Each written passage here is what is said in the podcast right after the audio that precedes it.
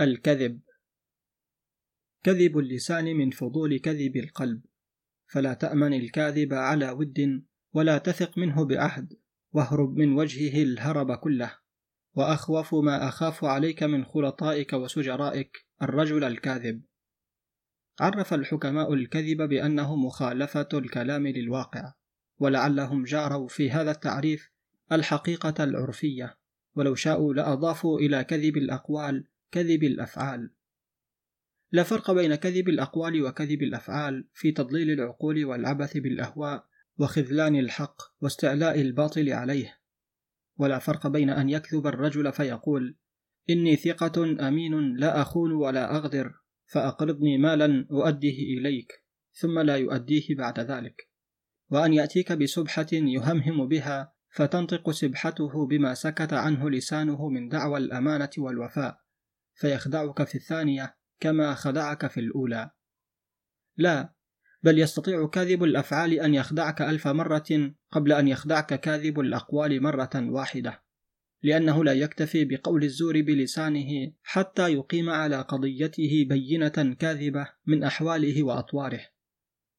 ليس الكذب شيئا يستهان به فهو أس الشرور ورذيلة الرذائل فكأنه أصل والرذائل فروع له.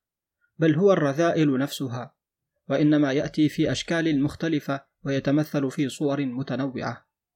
المنافق كاذب لأن لسانه ينطق بغير ما في قلبه والمتكبر كاذب لأنه يدعي لنفسه منزلة غير منزلته والفاسق كاذب لأنه كذب في دعوى الإيمان ونقض ما عاهد الله عليه والنمام كاذب لأنه لم يتق الله في فتنته فيتحرى الصدق في نميمته. والمتملق كاذب لأن ظاهره ينفعك وباطنه يلذعك.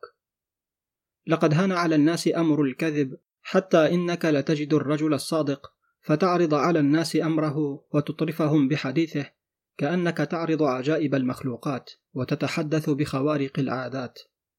فويل للرجل الصادق من حياة نكدة لا يجد فيها حقيقة مستقيمة وويل له من صديق يخون العهد. ورفيق يكذب الود ومستشار غير آمين وجاهل يفشي السر وعالم يحرف الكلم عن مواضعه وشيخ يدعي الولاية كذبا وتاجر يغش في سلعته ويحنث في أيمانه وصحفي يتجر بعقول الأحرار كما يتجر النخاس بالعبيد والإماء ويكذب على نفسه وعلى الله وعلى الناس في كل صباح ومساء.